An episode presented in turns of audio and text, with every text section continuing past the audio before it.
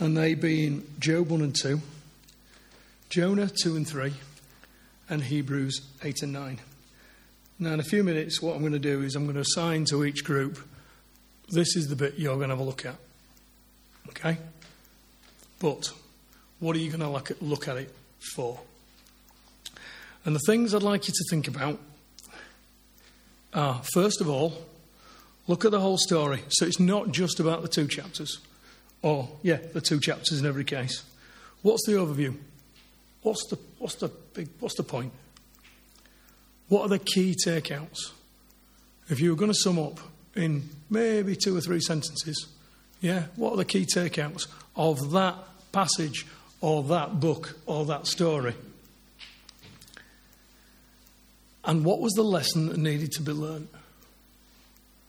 And here's the important bit. You ready? Somebody needs to feed back at the end. So, actually, please, in the next however long, don't spend all the time deciding that bit. All right? So,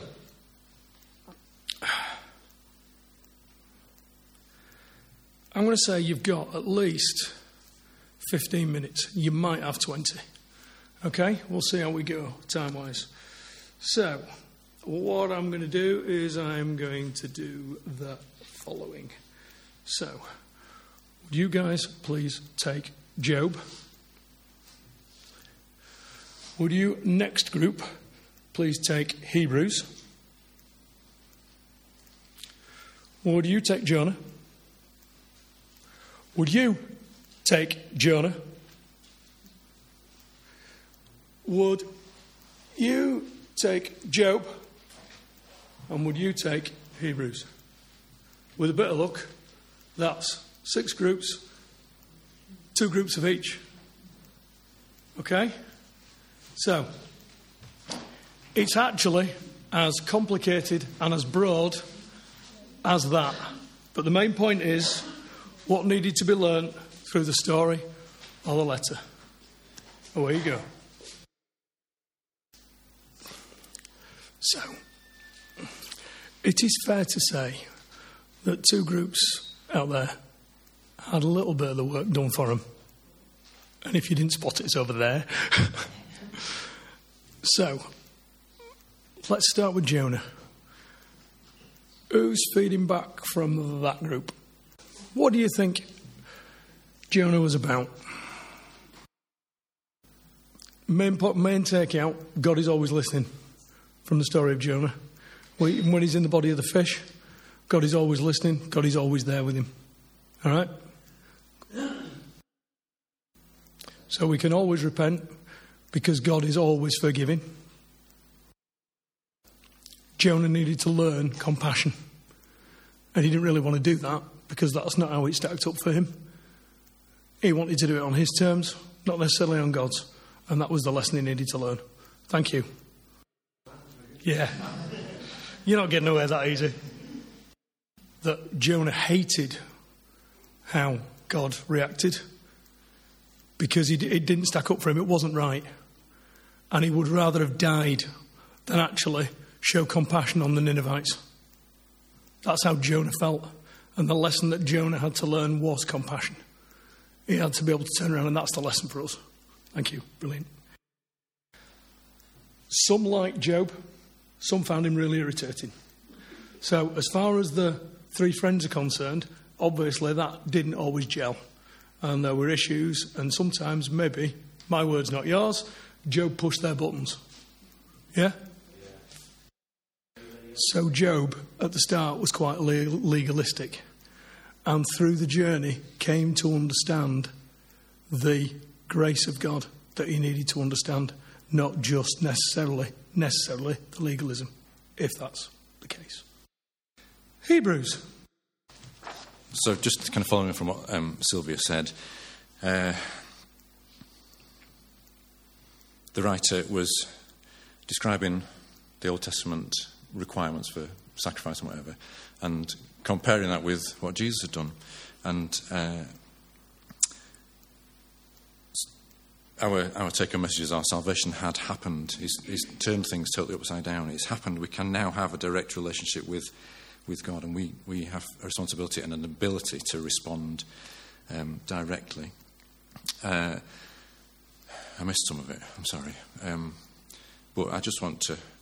Uh, my take on message, and I hope you agree, is we, we were on the way in this morning and listened to a certain band, um, listened, to a, listened to a testimony by uh, a man called Joel Smallbone, who's um, a singer, and it was it was in, in, Joy to the World, and it was saying Jesus came and turned BC to AD.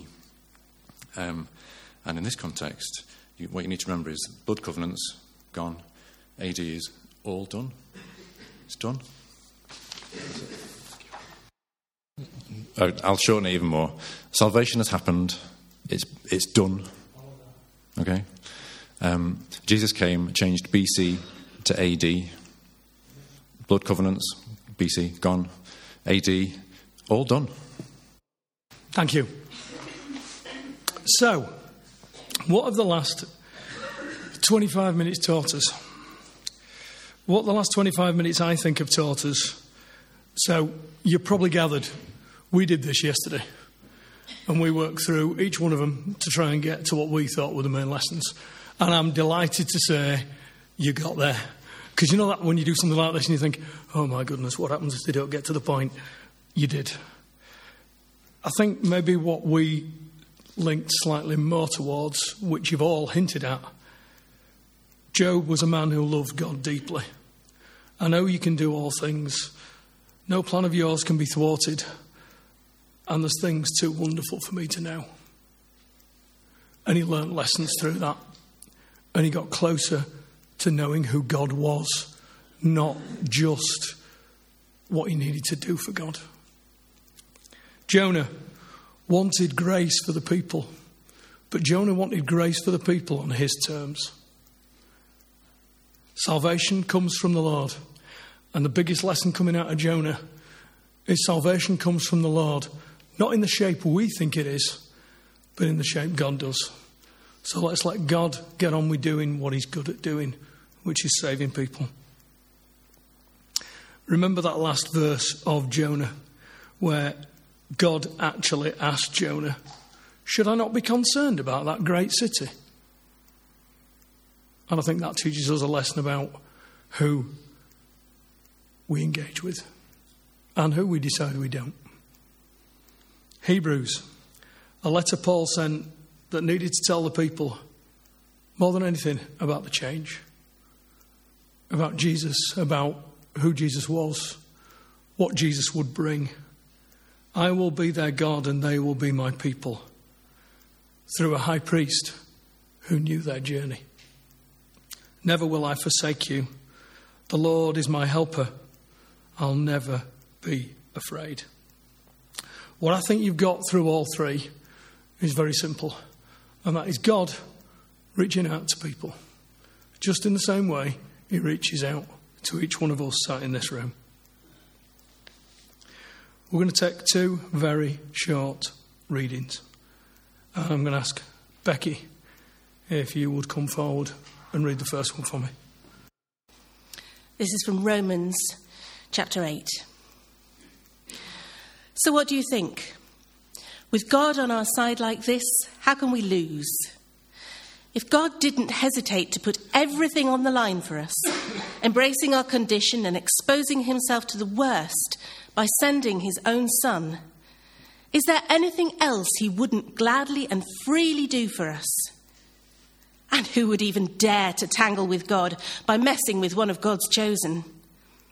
Who would dare even to point a finger? The one who died for us, who was raised to life for us, is in the presence of God at this very moment, sticking up for us. Do you think anyone is going to be able to drive a wedge between us and Christ's love for us? There's no way.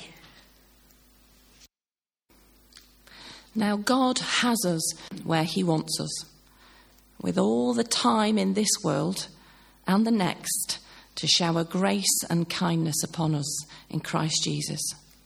Saving is all His idea and all His work. All we do is trust Him enough to let Him do it.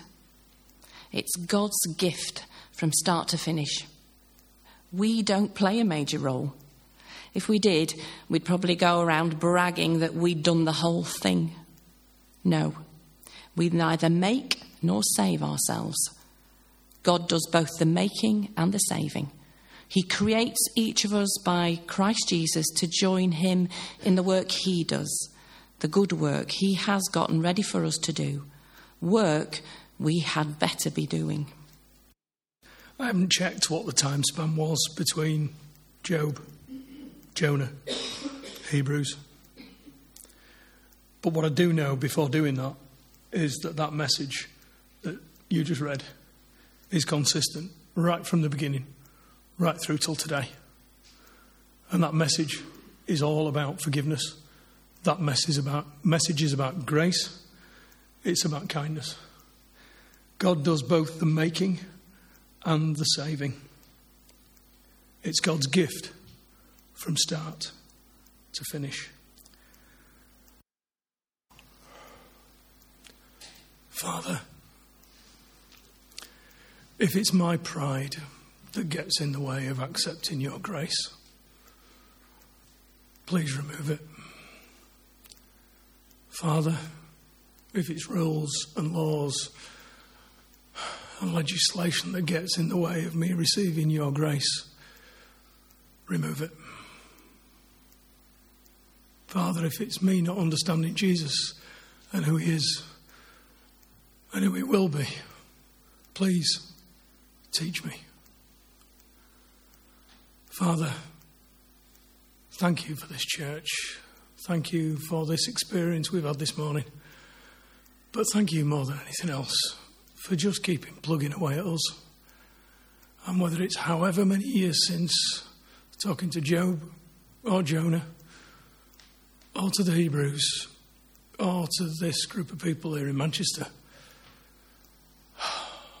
how long suffering you are, how compassionate, how gracious, how slow to anger. And Father, we thank you and we praise you and we need you. Thank you, Jesus. It doesn't matter that Christmas might not have been in December. It doesn't matter that we're still 23 days away from the day you were born or not. What matters is we think about your coming. What matters is we anticipate. What matter, matters is we get excited what matters is we plead for your return. Lord Jesus, I know you don't know the, know the day, but Father, I know you do.